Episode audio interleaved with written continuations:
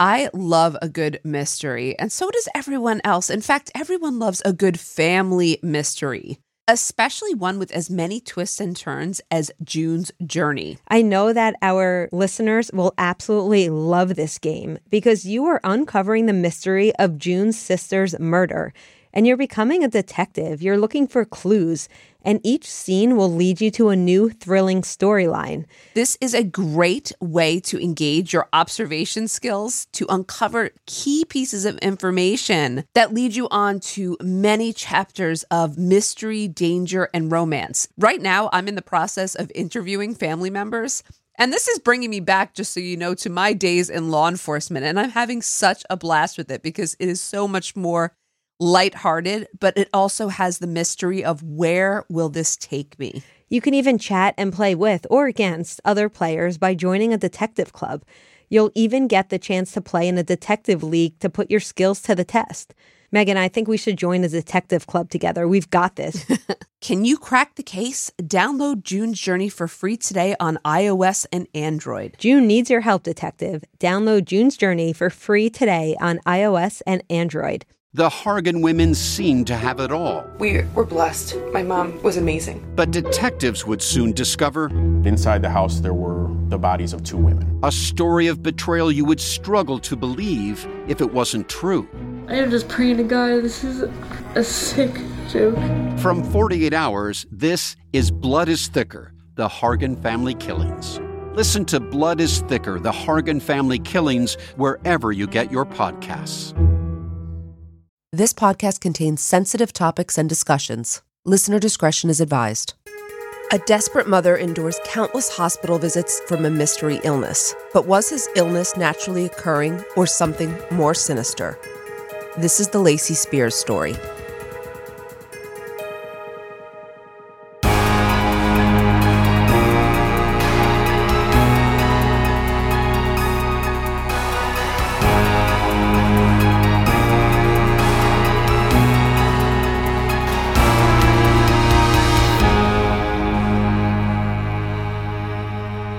Welcome back, Amy. Megan, it has been so long, but we both had some really awesome trips, huh? Oh my gosh, I missed recording with you. Uh, You know what I missed more though? Talking to you every day. Like, you know how we talk like four times a day?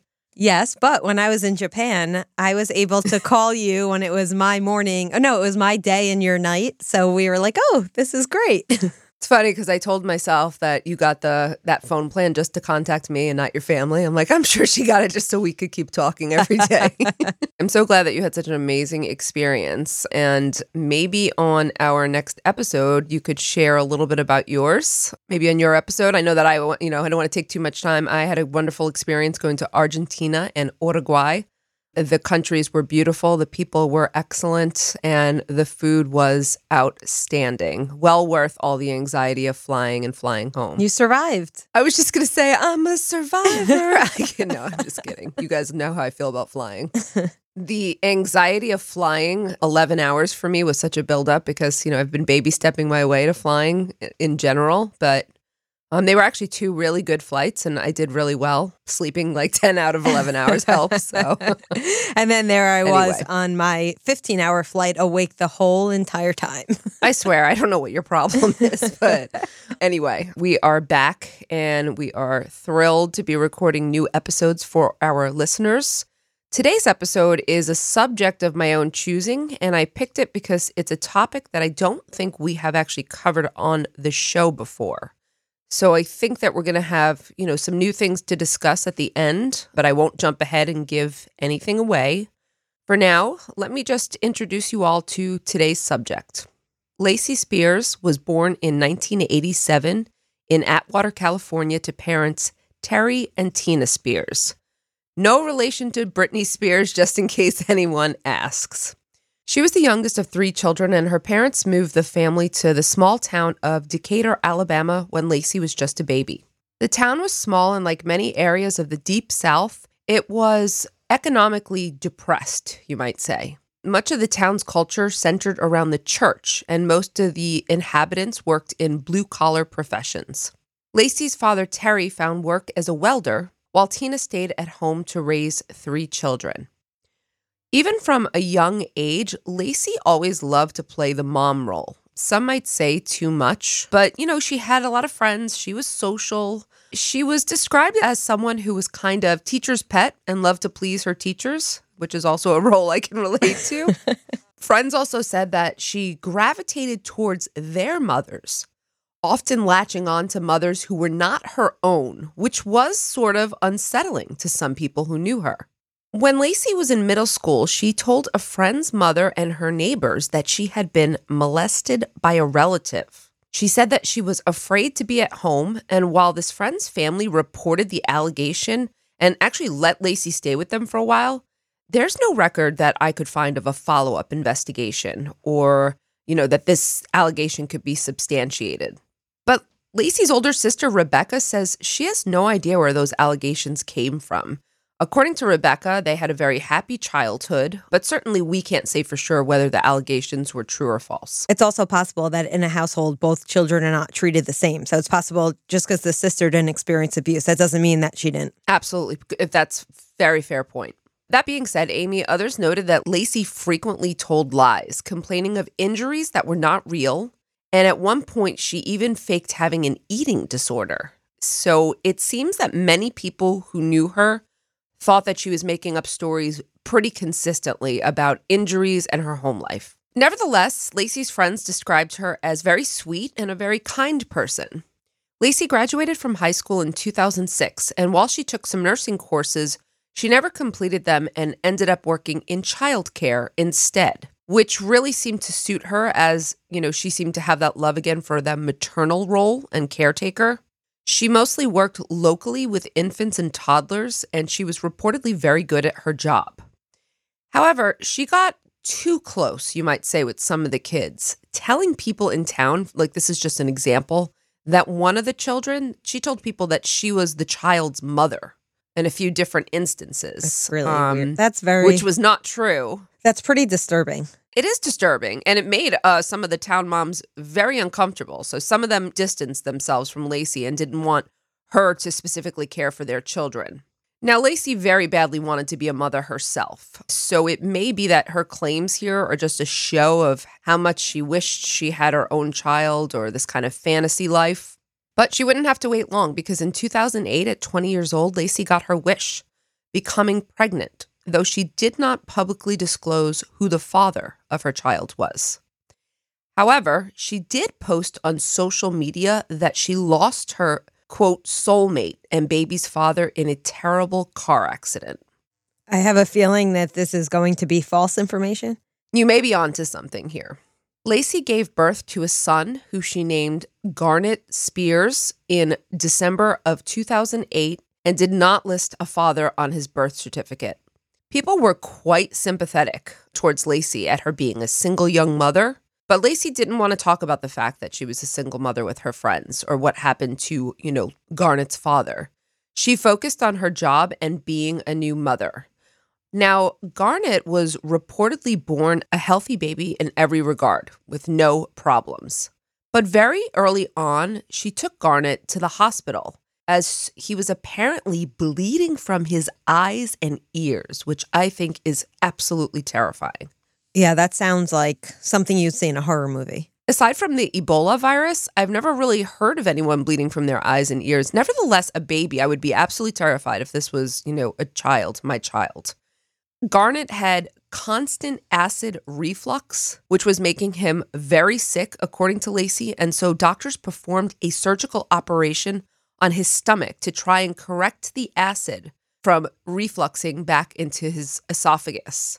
After this procedure, Lacey brought Garnet back to the hospital on a fairly frequent basis, claiming that he would not eat. And now Lacey was insistent that the doctors place a feeding tube in Garnet's stomach, but several refused, saying that they did not think this was a necessary procedure. Eventually, Lacey found an Alabama hospital and they were willing to insert the feeding tube. Meghan, remind me how old the child is at this point. Oh, he was very young. I mean, this is about two years old. Gotcha. Very small Mhm. child, three tops. Although, interestingly, Lacey's friends reported that they didn't think Garnet had an eating problem. They cited that they regularly saw him consume foods without any apparent issues, like giving examples of watching him eat hot dogs and other things. But this wouldn't be the last time Lacey brought Garnet to the hospital. She'd have him back countless times throughout his infancy and early toddlerhood, advocating for treatment for a gamut of issues, including ear infections, seizures, eating issues, and others. This case is eerily similar to Gypsy Rose, is it not? It is, Amy, and that's a good point. And we covered that case. No, we didn't cover it. People requested Gypsy Rose, and I wanted to cover a similar case, but Gypsy Rose has been covered so many times. I wanted to cover one that didn't receive maybe the same publicity. So that's why I chose this one. You know what? I think we talked about it at one of our happy hours with our patrons. So that's why I was convinced that we had already done, because you said this is a new topic. And I'm like, no, we did Gypsy, but I guess we didn't. Okay. We have discussed it in events, Yes. and we've probably discussed it, uh, you know, amongst ourselves and with other criminologists. You know what I mean? We've we've definitely discussed it, but no, I chose this one in lieu of Gypsy Rose. Mhm. So when Garnet was three years old, Lacey left Alabama and moved to upstate New York in a community known as the Fellowship. The Fellowship was essentially a commune where holistic eating and education were paramount. And Lacey reportedly hoped that a holistic diet approach would be the answer to healing her son. After Lacey moved to the fellowship, she rarely visited her friends and family in Alabama, but she posted regularly on social media about Garnet and his progress or what he was experiencing. And while several of those posts were happy ones, you know, sharing the joyous school and holiday photos and so on that other people do, Garnet's health or lack thereof really was the center stage of these social media posts. It seems that every time he became ill, Lacey posted intense details and updates on his various conditions. Would she also be posting pictures or just Yes. She posted She pictures. pictures. Yeah, she did. She posted pictures Wow. of him that uh, I, I would say I would not have posted of my child. Garnet continued to be in and out of hospitals, and Lacey seemed to find this support network online with people praying for her and leaving her kind messages and support, you know, in various ways. And like you just asked about the photos, Lacey didn't shy away from sharing these photos of him in the hospital. I mean, she would share photos of him in a hospital bed or hooked up to machines in the hospital on her social media. And I certainly understand if your child's sick, you might need support from others, but I- don't know what the purpose of the pictures would have served. I mean, Amy, as a parent, would you ever have shared? I, I remember when Ethan was burned pretty badly when he was a Yeah. child. Would you have ever Mhm. shared these kind of photos on social media? No, and I understand everyone's different. And for some people, when they're going through something traumatic, they need support of their community. So Mhm. maybe by showing people how bad it is, that's a way to garner support. Okay. I'm wondering, was she trying to raise money or something? Like, was she, what was her purpose of these posts? Because I know sometimes people do GoFundMe's and they post things like that. I don't know that she received financial support. If she did, I think it was minimal. The support more came in terms of, I'm praying for you, or, you know, I can be there for you. I think it was more of, you know, that kind of online support as opposed to financial support. And I think that's a good differentiator, maybe. I'm sure there was some money, just so you know, but I don't think it was in the case of Gypsy Rose, her mother received substantial financial contributions, including a Mhm. house built, you know, for them. So I think it's a little bit different.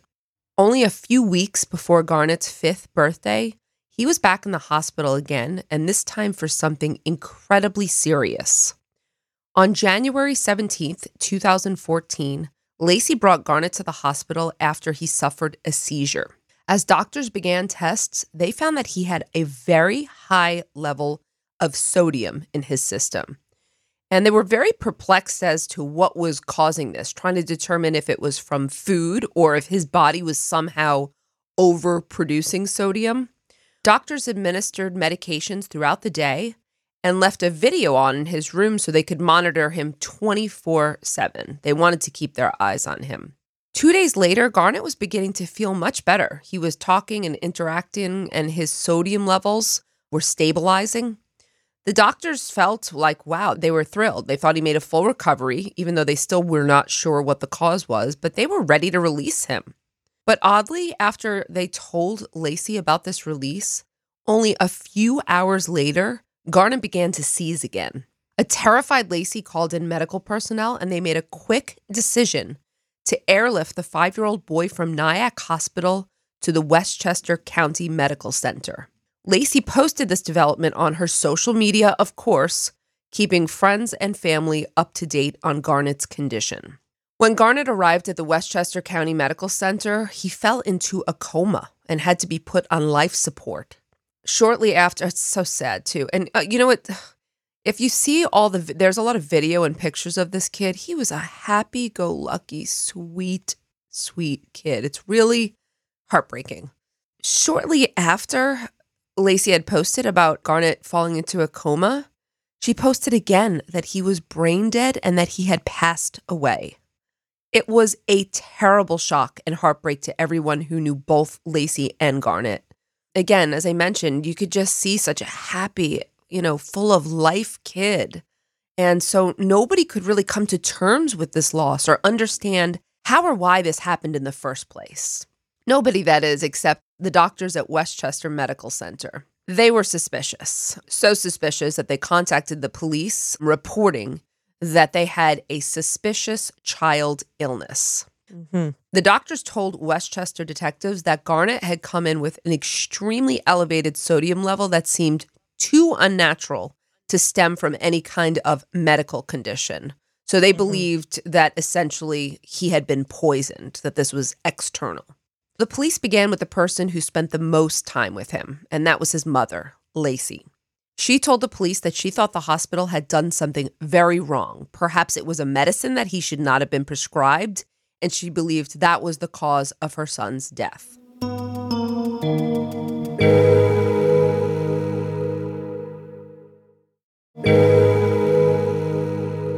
So the police began investigating hospital personnel and Garnett's treatment plan. However, as you probably can suspect, and our listeners will suspect, they found nothing about his treatment plan that seemed to reflect this outcome. Mm-hmm. And they very quickly turned their attention back to Lacey. Now, it was hard for anyone to believe Lacey could have done anything to her son. She always seemed like the most doting, caring mother. But the police took a hard look at her social media, which again laid everything out for them. It was kind of like a roadmap for them of all his medical conditions and visits to the hospital. Through these posts, the police were able to determine that Garnett had been taken to the hospital over 20 times in just his first year of life for everything from those ear infections to seizures. On top of that, Lacey had claimed that Garnett could not eat. Remember that? But then she posted pictures of him eating just about everything. I'm assuming that the red flag wasn't the fact that he had gone to the hospital so many times. It's these other areas that seemed concerning, such as you said, her feeding him food when she said he couldn't eat. I think it was all of it. Yeah. No, I think the fact that he went to the hospital this many times and been born a healthy baby and like there was kind it was kind of inexplicable. I think that was also a red flag, but yeah. Okay. It didn't seem that what Lacey said reported was lining up with the reality. And remember how she had demanded that Garnet be given that feeding tube? Part of the reason it took her so long to find a hospital that would do it was because no medical professionals saw any reason that he would need a feeding tube. But she wanted a tube that connected to his stomach. Think about it a feeding tube means you have to put something in that tube. I'm confused as to why, like, why medical professionals would take her word for it and give him the feeding tube. I'm assuming they're going to be held liable in some way here too. That's a good question. I think that most of them didn't see the need, but you know, she did have a lot of documentation at that point about his problems being in the hospital, not eating. So she found a doctor whose opinion may have differed from the others and maybe saw a need. I don't know necessarily what level of culpability they have. Yes, I do I do understand your point and I believe they're they're culpable certainly for performing a procedure that maybe wasn't necessary, but maybe they were erring on the side of caution, you know? Mm-hmm. And again, it turned out like she would change doctors, by the way. They found out any time that they advised her to remove the feeding tube. That when they said he's fine, he's eating, he's he's healthy, he's gaining weight. Mm-hmm. But that wasn't where it stopped, Amy. Remember the soulmate who passed away? Yes. Well, he was very much alive. Blake Robinson, a police officer, was someone who went out with Lacey two times, but he was not Garnet's father. That's who she had said was his father. So this is very confusing. Who was Garnet's dad? Well, it was actually one of Lacey's former neighbors. a man by the name of Christopher Hill, though Lacey would never acknowledge it and she would not let him father Garnet even though he wanted to. Also, I want to point out as you know they're collecting this evidence, Lacey also cared for another child. Remember I told you she cared for a child prior to Garnet or a few? One of them was sick all the time with constant ear infections during Lacey's care and had to visit the doctors and hospitals. Now, I also know that kids get ear infections. As a matter of fact, doesn't one of your kids get ear infections a lot or no? Jordan has one as we speak. Yep. Yeah, so I know that it's not uncommon, but it seemed that it was excessive while in Lacey's care. Mhm. I mean, police at this point felt they had enough to get a search warrant for Lacey's apartment, and this was before Garnet had passed. Remember, the, the medical personnel called the police while it was still a suspicious illness. So, upon looking at her apartment, the detectives found that her apartment was very clean and it also had like a shrine to Garnet, which you can see online. Like it had his pictures and other items of his in kind of this, I don't know if you would call it a tray or just, you know, a certain area. But they also found a very large feeding machine, like one of those, you know, IV type poles with the feeding bags they attach to it in the hospitals. Mhm. And then the police got a call from one of the leaders of the fellowship that would change everything. The leaders reported that a member of theirs, who was a friend of Lacey's, had come to them with some very disturbing information. The young woman claimed that Lacey had called her and asked her to go to Lacey's apartment and remove the feeding bag that was on Garnet's machine and destroy it. And the young woman did. She went and removed the bag. She didn't know why, she didn't get it. Did she question why? I don't know that I would destroy anything without at least asking someone why. What's going on? I think that Lacey was very hysterical calling from the hospital. It was quick. And she said something to, you know, the effect probably of, I'll explain it all later. You know, I need you to do this. And this woman didn't realize that Lacey was under any type of investigation or, you know, she has no idea. I don't know if she just thought maybe there's a dangerous substance and maybe Garnet, you know, accidentally ingested it. I just got to take care of this. But while the woman did remove the bag, she didn't throw it out. Good. She she had a bad feeling. Okay, good. Yeah. So she kept it, and the investigators were able to have it tested. So, what did the bag contain? Well, it contained Garnet's formula, and it turned out that Lacey had been feeding Garnet an excessive amount of salt. In this bag, the police said that they found the equivalent of approximately 69 packets of salt in one bag. What? Right. Well, that explains elevated sodium levels, but this wasn't the only bombshell, Amy. Remember when I told you that the hospital was video monitoring Garnet in the room? Yep. Okay. Well, remember, I also told you Garnet seemed to be doing great. He was going to be released, but then all of a sudden he seized. Well, this video comes into play here, and I just want to caution our listeners if they want to watch it that it's out there, but you know, it's it's disturbing and it's upsetting. So let me just describe. It begins with Garnet laying across the bed with Lacey, sitting on the bed next to him. She was seemingly checking her phone, and he seemed fine until doctors leave the room. And again, this is right after they told Lacey that Garnet could go home. Mm-hmm. Now, at this point, the camera shows Lacey get out of the bed, go over to Garnet, pick him up, and bring him into the bathroom. The bathroom is not on camera, just so you know. The room is, but once the door closes, it's not. Mm-hmm. Very quickly after, Lacey is seen again bringing Garnet back to his bed. As she passes by the end of the bed, though, it appears that she's carrying a container of some type and what looks like a tube. Shortly after, Garnet became very ill, slumping his head down, gagging, seeming like he had to throw up. Within minutes, Garnet went unresponsive and the medical team rushed in to see what had happened. And at this point, Garnet was not responding at all, and Lacey could be seen sitting and crying off to the side in a chair in his room. And that's when he was airlifted to Westchester, where he died a few days later. So shocking. I know I see you shaking your head like this whole time, like it's it's so unbelievable. The video is pretty unbelievable. You're it's again, it's disturbing as well. But I'm grateful that they had this video evidence. Detectives had been gathering evidence for a few months, but the feeding bag and the video were the clinchers, and the police arrested Lacey in June of 2014 and charged her with the murder of her five year old son. Lacey, of course, protested and claimed that she was completely innocent. She retained a lawyer and opted to go to trial, a trial that lasted for 14 days. I'm dying to know what was her defense. Her defense was that Lacey took her child to the hospital to save him and that she had always demonstrated that she was a loving mother who prioritized Garnet above all and that something went wrong at that hospital and she was not responsible. How does she explain the contents of the feeding bag? Well, actually, that's a great question. I'm not sure how she explained the contents of the Because to feeding me, bag. that seems like the video, although that seems damning, I think the contents of the feeding bag is really the nail in her coffin here. I think, you know, I watched some video and I swear I think she just claims that she wasn't in her apartment and she doesn't know who put what in that bag. I'm pretty sure that was the defense she went with. Okay. Like I didn't touch it. Okay. I wasn't the one who, you know, took it or handed it to the police. So she's again going complete innocence on this. She did not testify at her trial.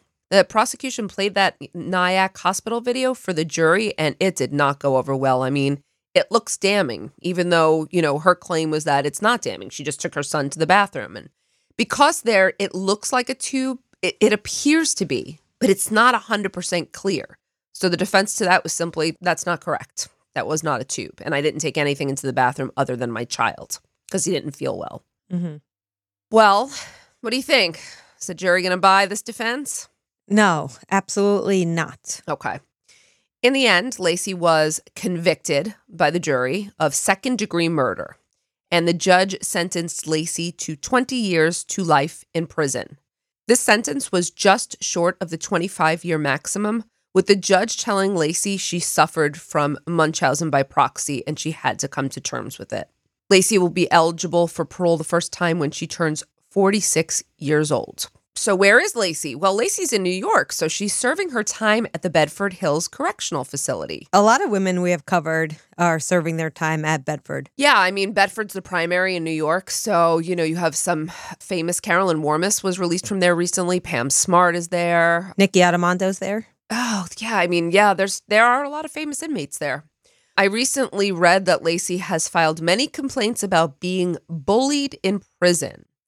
Apparently, the other inmates frequently dump salt on her food. Child murderers are not very popular in prison, as we know. No. So it's they not that surprising. Lacey still maintains her innocence, and I think she always will, claiming that she was a good mother to Garnet. What year will she be eligible for parole? It was 2014 Oh, that she was arrested and charged. So trial shortly after that. So imagining that in it'll be sometime in the 2030s that she'll be uh, eligible for parole. But she'll be 46. I mean, she's also not taking accountability, obviously not showing remorse because she's still claiming innocence. So I wonder how the parole board will view that. She'll be eligible if she goes up there and she still claims her innocence. They are going to throw her out of the room. So Mm-hmm. Okay, let's discuss what happened here. Uh, you know, our conclusions. You've already alluded to them, and I think most people probably know what you know what's coming. But many have posited that this is a clear case of factitious disorder imposed on another, which was previously known by the name Munchausen syndrome by proxy. Meghan, do we know why they changed the name? Yes, we do.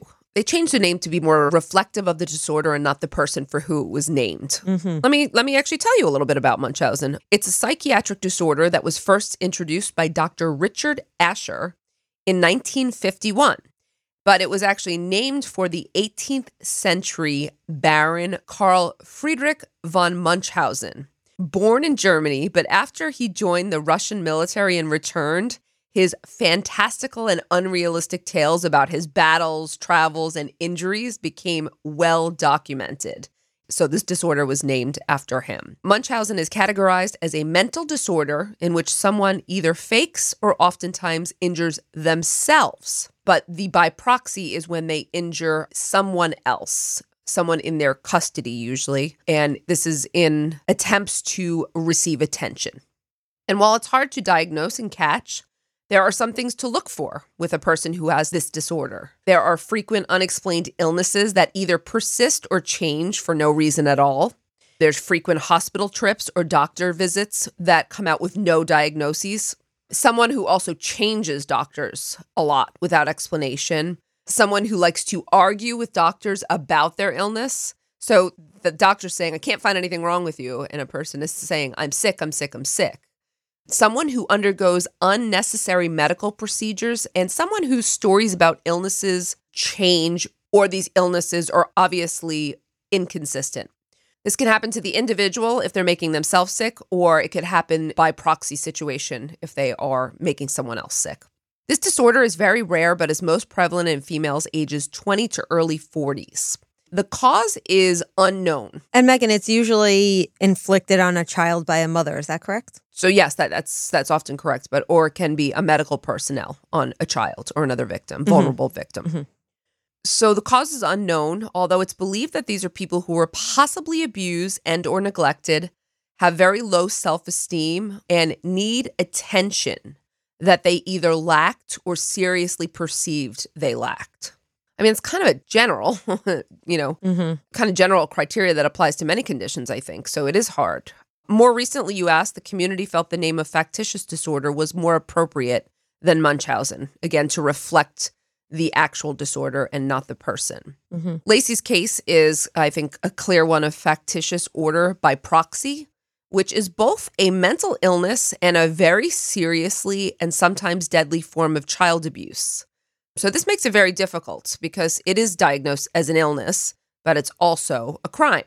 Now, we described, you know, the conditions under which they would make themselves sick or someone else, these unnecessary medical procedures. It might also include just a general weakening of a child's immune system. So there are any number of conditions that can include factitious disorder.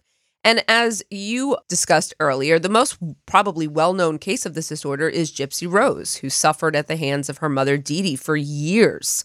Gypsy Rose eventually killed her mother for putting her through all this torture and unnecessary medical procedures. Mm-hmm. Lacey clearly fits this mold. She made Garnet sick in order to receive attention and praise for being such a good mother. So then one of the questions at the end becomes why did she kill him?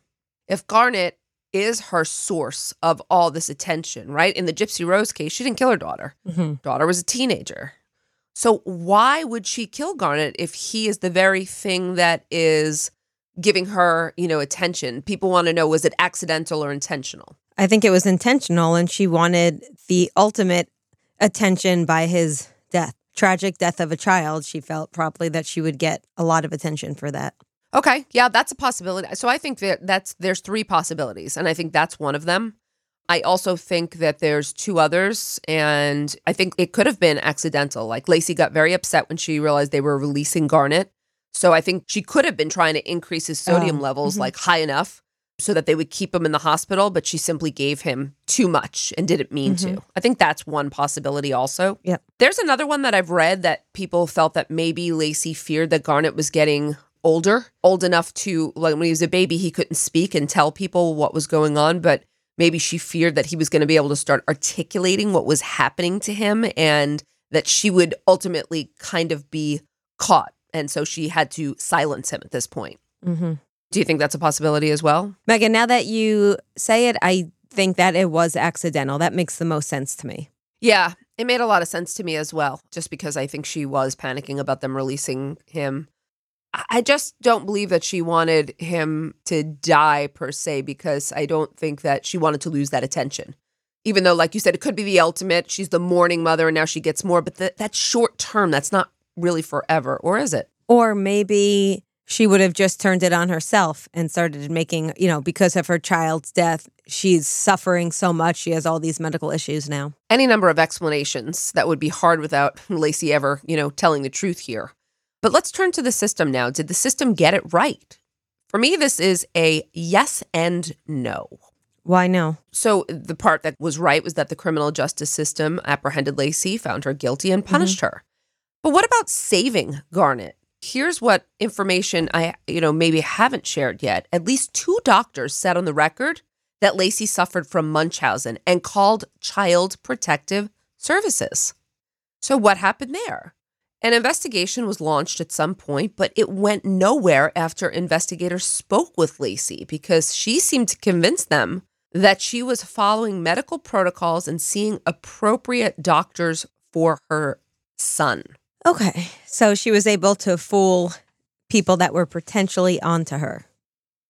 Yes, she was apparently.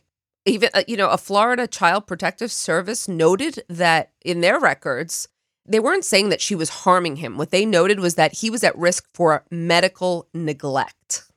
Okay. So what happened? Why was the ball dropped? Why didn't anyone care enough to save this little boy's life? Why did they just believe this mother? It seems like while there was some initial investigation, it didn't go far enough. Mm-hmm. And one of the things I will say is that these people who suffer from this disorder are very smart. They move around a lot and there's a disconnect. You know, mm-hmm. hospitals don't all share records, there's not one system. So the ball was dropped in some ways, but Lacey was very smart in others about going to different treatment centers, moving, that type of thing.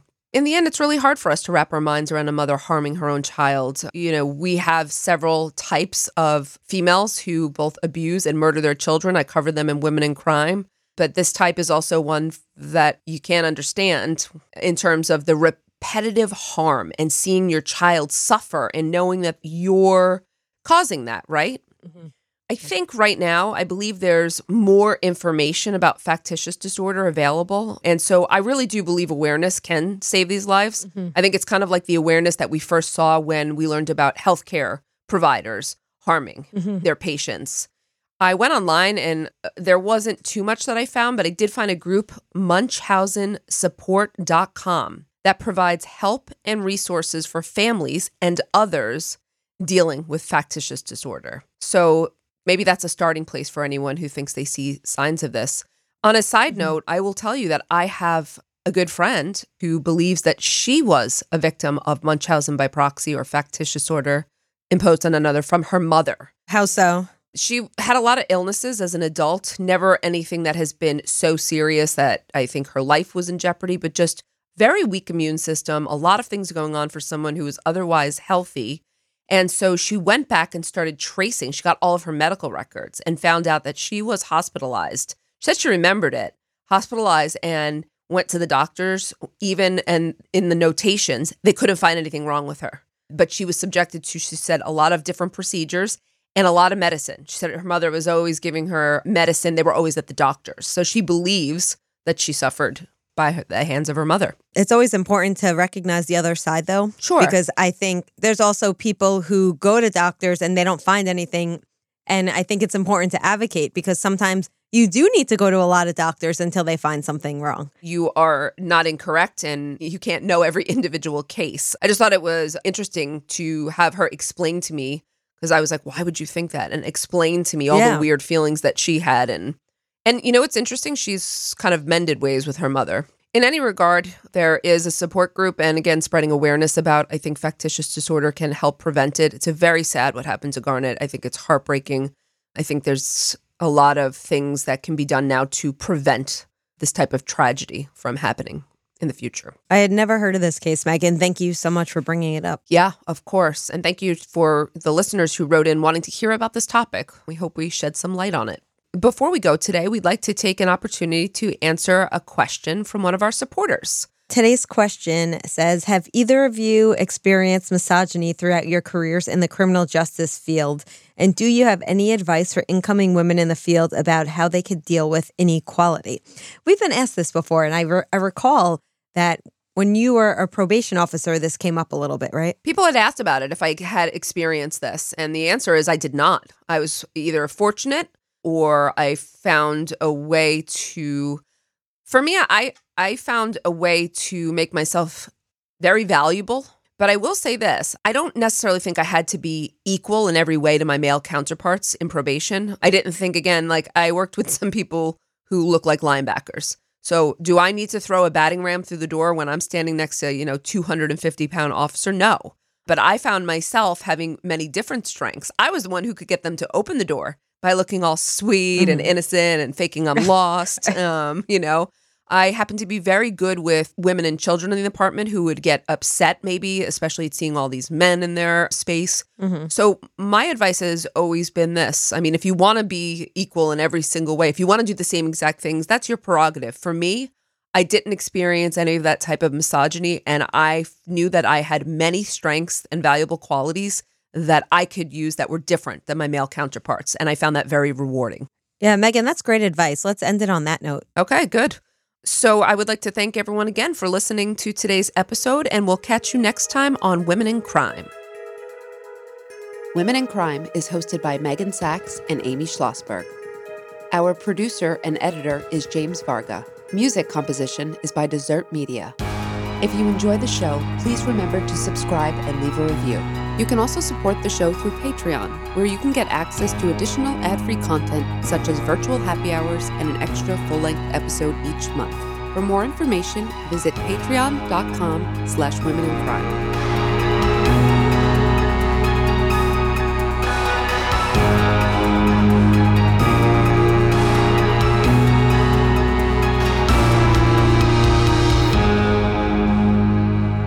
Sources for today's episode include CBS News, an episode of 48 Hours, CriminalElement.com, and the Journal of the Evolution of Medical and Dental Sciences.